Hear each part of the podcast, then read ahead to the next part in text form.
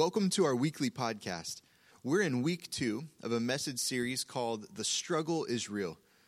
I think this is a much needed series, especially as we get closer to Thanksgiving and Christmas. Most of us are going to be around family and friends a lot more often over the next couple of months, but if we're honest, that's not always easy.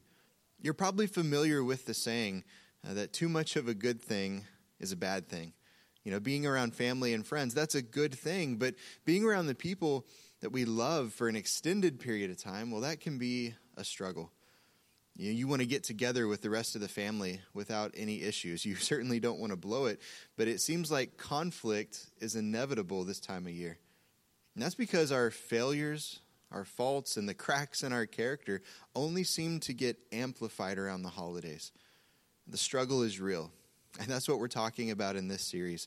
You know, our biggest struggle is not with the difficult people in our lives or with the circumstances that we experience, although those things are real. Our biggest struggle is with ourselves. Last week, we worked through Romans chapter 7, where the Apostle Paul used the word I 27 times in 12 verses. He said things like, I don't understand what I do. What I want to do, I don't do. I have the desire to do good, but I just cannot carry it out. And the evil I do not want to do, this I keep on doing. Towards the end of the chapter, Paul wrote about something called the law of sin.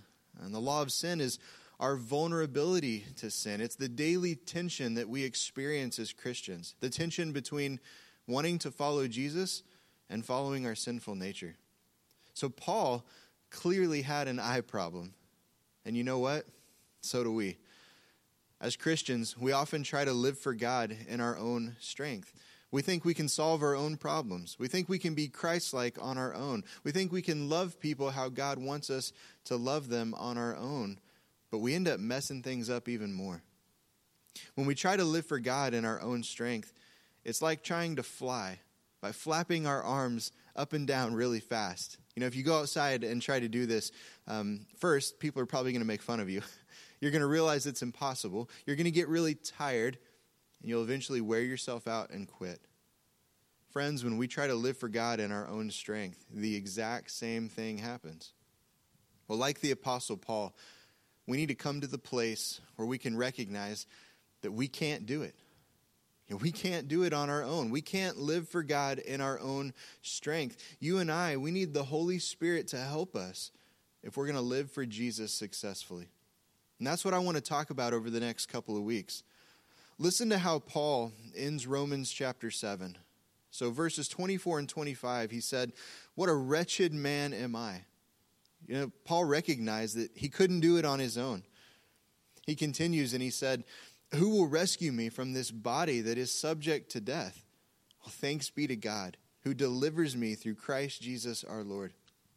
In verse 24, Paul wrote about how the biggest problem and the biggest struggle that he faced was himself. You know, it wasn't with other people, it wasn't with his work or his circumstances. His biggest struggle was with himself. And our biggest struggle is with ourselves as well. If we can recognize and confront this reality, God will start to heal us from the inside out. Recognizing and confronting the inward struggle that we all experience may even solve the other struggles that we go through. And if it doesn't solve them, we're at least reminded that they're not really that bad after all. this is a different way of thinking about the struggles in our lives. Uh, just about every self help book that's out there wants you to believe the lie that you are enough and that you're the author of your own destiny. Well, God's word teaches us that we've all got a heart problem, and there's only one person who can fix it.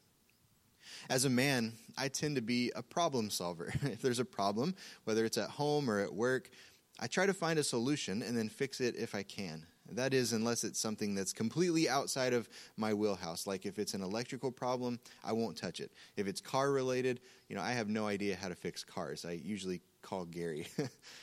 but friends, the inward struggle that we face is one problem that we cannot fix on our own. This week and next week, I want to talk about what is God's battle plan for the battle inside of us. What is God's battle plan for the battle inside of us? If you're taking notes today, the first truth is this we must deepen our understanding of Christ.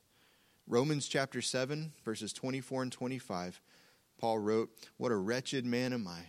Who will rescue me from this body that is subject to death? Thanks be to God who delivers me through Christ Jesus our Lord. So, when I say that we must deepen our understanding of Christ, the knee jerk reaction will be to say, What do you mean? I've, already accepted Christ. I'm already a Christian. But that's not what I'm talking about. We've got to understand more deeply Christ's work on the cross. And this is so important because Christ's work on the cross not only forgives us of our sin, but it also frees us of the power of sin. Friends, that's huge. Now, this doesn't mean that we won't ever sin. You know, we learned last week that we're always going to have this inward struggle, but we no longer have to be a slave or a prisoner to sin. Jesus is who sets us free from the power of sin. And deepening our understanding of Christ will help us learn how to walk in that freedom. As Christians, we know that our sins have been forgiven, but too many of us are still burdened, feeling like we have to carry around the weight of the sins of our past. Well, there's a phrase in verse 24 that I'd like for us to focus in on.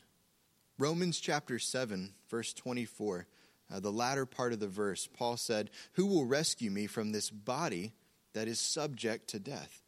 Now, the ESV translation is actually a more accurate translation. It's what's known as a word for word translation. And this is what the ESV says Who will deliver me from this body of death? So, the phrase, this body of death, that's what I want to focus in on for a moment. You know, understanding what Paul was writing about here will give us a whole new perspective on what we're talking about throughout this series. In the first century Roman world, soldiers had several ways they would imprison people or make them pay for their crimes. One of these ways was crucifixion. You know, we know that Jesus was crucified. That's an extremely brutal way to die. And we know that he was also wrongly accused, he suffered and died. Well, let me tell you about another form of Roman punishment. If someone murdered another person, sometimes they would have to be chained up to the body of the person whom they murdered. And then they'd have to drag or carry that body around with them everywhere they went.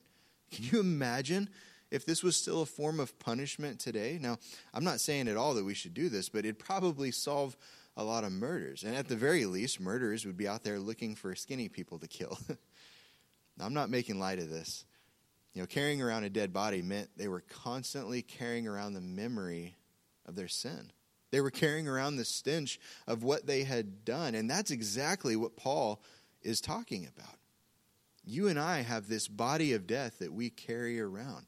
We're really good at carrying or holding on to our sin. And over time, it becomes too much for us to carry. It becomes a burden. It's heavy. It smells. We don't know what to do about it. We walk around like those who had to carry the body of their victims in the first century. You know, when they were sentenced to this kind of punishment, there was absolutely nothing that they could do on their own to get unchained from the body. Only those who were in high positions of authority could set them free. And that's why Paul says, Who will rescue me from this body that is subject to death? You know, he's painting a word picture. Notice that he said who and not what. You see, it's not a parenting book. Not a marriage conference or a self help book. Some of these things can be helpful. It's not a what, it's a who. It's not a program, it's a person. And the only person who can break the chains and get the weight of sin off your back is Jesus. Romans 7 24 and 25. Who will rescue me from this body that is subject to death? Thanks be to God who delivers me through Jesus Christ our Lord. So, you and I, we're still going to wrestle with sin throughout our life. You're always going to have that inward struggle. But here it is you don't have to carry that stuff around with you anymore. Too many of us are carrying around the weight and the stench of the sins of our past. But Jesus wants to set you free of that burden. Jesus wants you to be forgiven and freed. When we grow in our understanding of God's word, and we start applying what it says to our lives, we learn more and more about this amazing truth. But God doesn't just want this to be head knowledge, He wants it to produce a heart transformation. I've shared with you about how I was baptized on July 22nd, 2001. You know, that was such an important day in my life, but a lot had to happen for me to get to that day. For a couple of years leading up to that summer, um, I attended youth group every week where I was able to build relationships with other students. Um, there were adults who were mentors in my life, and I heard God's word preached in a practical and relatable way. During that two year period, I also learned some important truths like how I'm God's masterpiece and how God made me with and for a purpose. I learned that if I would follow Jesus with my life, God would take care of me. And that's an important truth that I want to pass on to you today. If you will follow Jesus with your life, God will take care of you. Now, that doesn't mean that you're never going to experience hard times. You know, Jesus said, in this life, you will have troubles, you're going to have trials. But it does mean that God will be with you. You know, personally, I would rather be with Jesus in the midst of a storm than to not be in a storm without him. Part of God's battle plan for the battle inside of us is deepening our understanding of Christ's work on the cross. You know, when you listen to the podcast each week, you're going to learn more about how God wants you to be forgiven and freed.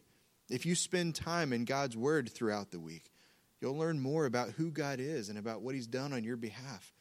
If you decide to get plugged into a growth group or a Sunday school class here at OCC, you're going to be surrounded by other Christians who are just as messed up as you are, but who are also wanting to follow Jesus. Luke chapter 4, verses 18 and 19. Uh, Jesus said these words The Spirit of the Lord is upon me, for he has anointed me to bring good news to the poor. He has sent me to proclaim that captives will be released, that the blind will see that the oppressed will be set free, and that the time of the Lord's favor has come. So, friends, part of God's battle plan for the battle inside of us is deepening our understanding of Christ's work on the cross. His work on the cross does more than just forgive us, He also sets us free from the power of sin in our lives. Number two, if you're taking notes, we must detect and disarm the lies that we're believing. One of the reasons we continue to carry around the weight and the stench of our sin is because we believe a lie. There's a lot of lies that are being fed to us in our culture today, whether it's through the news, social media, or even the people in your circle of influence. And we're constantly bombarded with lies. But we need to know that we're not fighting against flesh and blood enemies.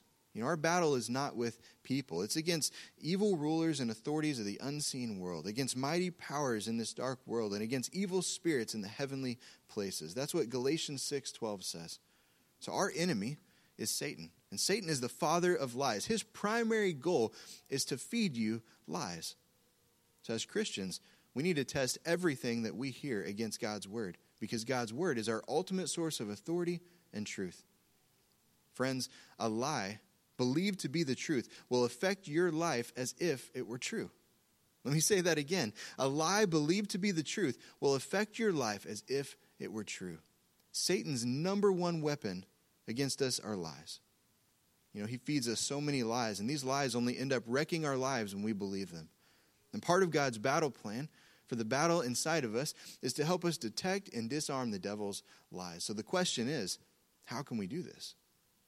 Well, we need to learn how to reveal these lies, how to remove the lies, and how to replace them with the truth. So, reveal, remove, and replace. For every lie that you and I believe, there's a truth of God to counter it.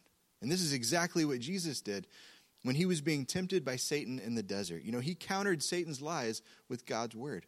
Ephesians chapter 6, verse 17. Now, this is part of the chapter where the Apostle Paul is talking about the full armor of God, specifically the sword of the Spirit. He says, And take the sword of the Spirit, which is the word of God. So, if you remember back to the last message of our Get Used to Different series, the sword of the Spirit, the word of God, is the only offensive weapon that's part of the full armor of God. So, what does the sword of the Spirit or the word of God do? Well, it protects us from Satan's lies and it shows us how to live for God. Lies are Satan's weapon, but the Word of God is ours. I wish I had more time to talk about this, but I'd like to briefly highlight a few of the lies that Satan loves to whisper in our ear. And then I want to show you how you can counter that with God's truth. So, the first lie that Satan loves to spread is that God doesn't love you, that you don't have value or purpose. Well, God's truth, according to Psalm 139, verse 14, is that you and I are fearfully and wonderfully made. We are God's masterpiece.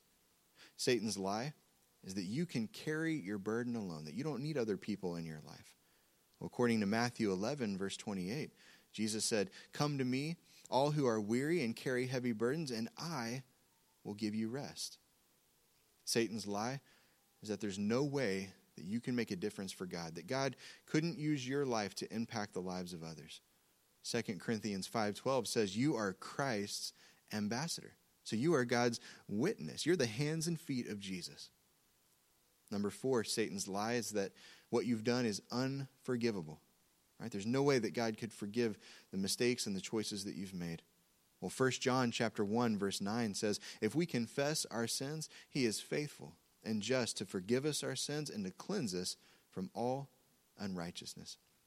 So these are just a few examples, but I think it's a great reminder that for every one of Satan's lies, there's a truth of God to counter it. You know, lies are Satan's primary weapon, but the Word of God is ours. This is such an important truth, but it's so easily forgotten. You know, Satan lies to us, and then what happens is we end up lying to ourselves. I, I, think it's safe to say that outside of Satan, the biggest liar in your life is you. You know, do you ever mess up and then tell yourself how much of a failure you are and how stupid you are?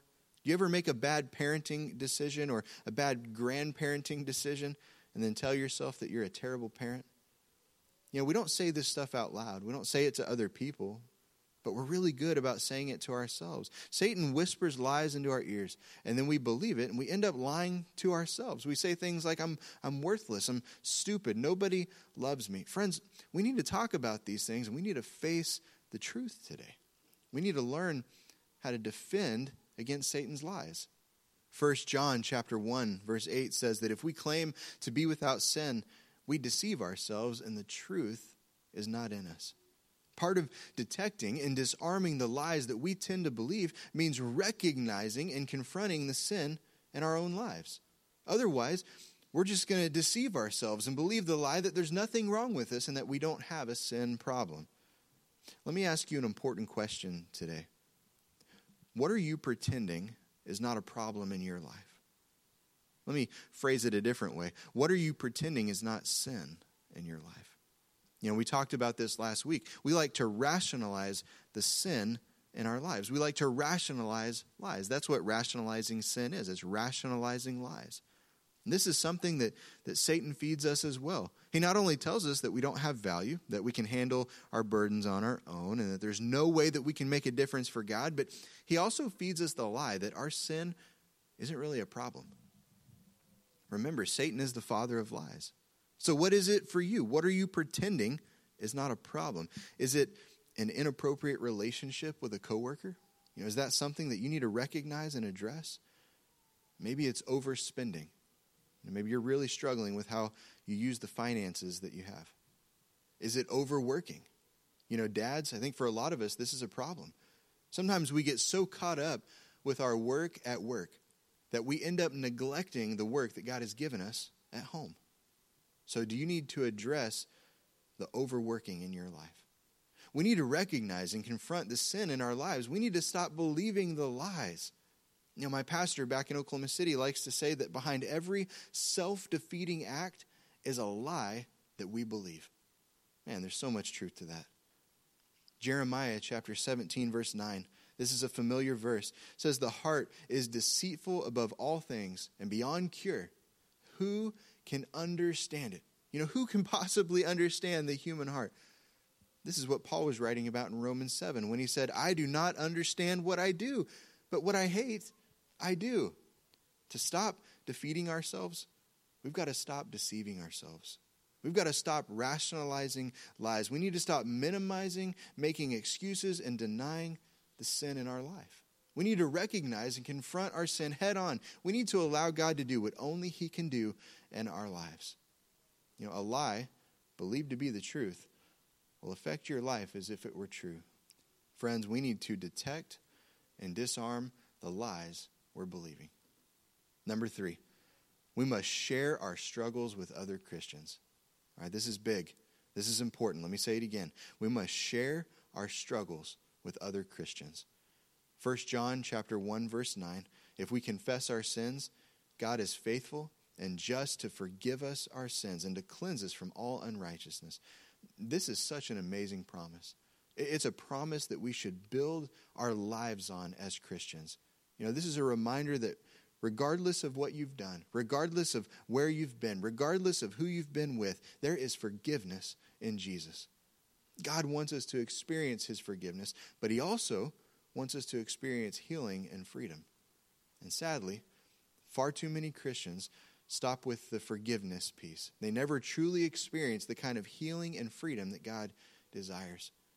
So 1 John 1 9, that's an important promise in the life of a Christian. But listen to the promise that's found in James chapter 5 verse 16. James tells us how we can experience the kind of healing and freedom that we're talking about today.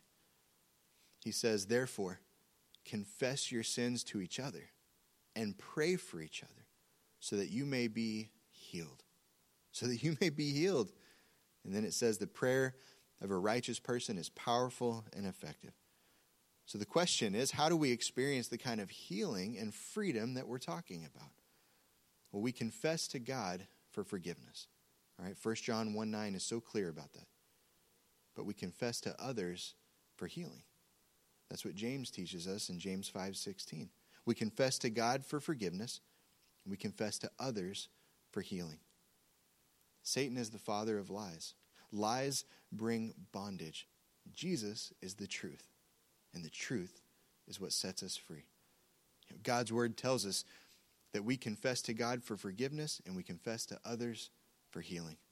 A lot of Christians stop with that first step, but it's so important to have other people in our lives who are willing to be a listening ear, who will pray for us, and who will walk with us through the messy stuff. You know, I've heard Christians say things like, I will never share my sins or my struggles with other people. You know, James isn't saying that we should put all of our sins up on the screen on Sunday morning for the whole church to see. That's not what he's saying. He's sharing an amazing truth about a gift that God has given us. You see, Christ's work on the cross has made it possible for us to go directly to God for forgiveness. And He is faithful and just to forgive us our sins. But being an adopted child of God also means that we've been adopted into the family of God. God has given us each other so that we can walk with each other through this thing called life. And within the church, we should have the kind of relationships where we're able to share the parts of our lives that we could never share with other people. Having a few people in your life who you can share your sins and your struggles with, who can pray with you and who can encourage you and who you can encourage as well, that's going to bring healing into your life. This will allow you to experience the kind of freedom that God wants you to have. Confessing your sins and your struggles to other believers that's what will bring healing. If you never get to the place where you're able to do this, you're not going to experience the full life that God wants you to have. So, who in your life can you share your sins and your struggles with? You know, this is meant to be a gift, not a burden. It's meant to be a promise that we can build our lives on. I would say that if you don't have someone like this in your life, I want to encourage you to look for opportunities to get more involved in the life of the church, building the kind of relationships that honor and glorify God. So, God's battle plan for the battle inside of us one, we must deepen our understanding of Christ's work on the cross, and that comes through the Word. Two, we must detect and disarm the lies we're believing. All right, Satan is a liar, he's the father of lies. But for every lie that Satan feeds us, there's a truth of God to counter it. And three, we must share our struggles with other Christians. You know, we confess to God for forgiveness, and we confess to others for healing. So the struggle is real. It's real. But Jesus has provided a way for us to be forgiven and freed. I want to wrap this message up with two verses from John chapter 8, verses 31 and 32. Jesus said to the people who believed in him, you are truly my disciples if you remain faithful to my teachings. and you will know the truth, and the truth will set you free. Friends, we are hopeless without Jesus. And the truth is not always what we want to hear, but it's always what we need. Jesus is the only person who can break the power of sin in your life and remove the weight of sin off your back. Would you allow him to do that?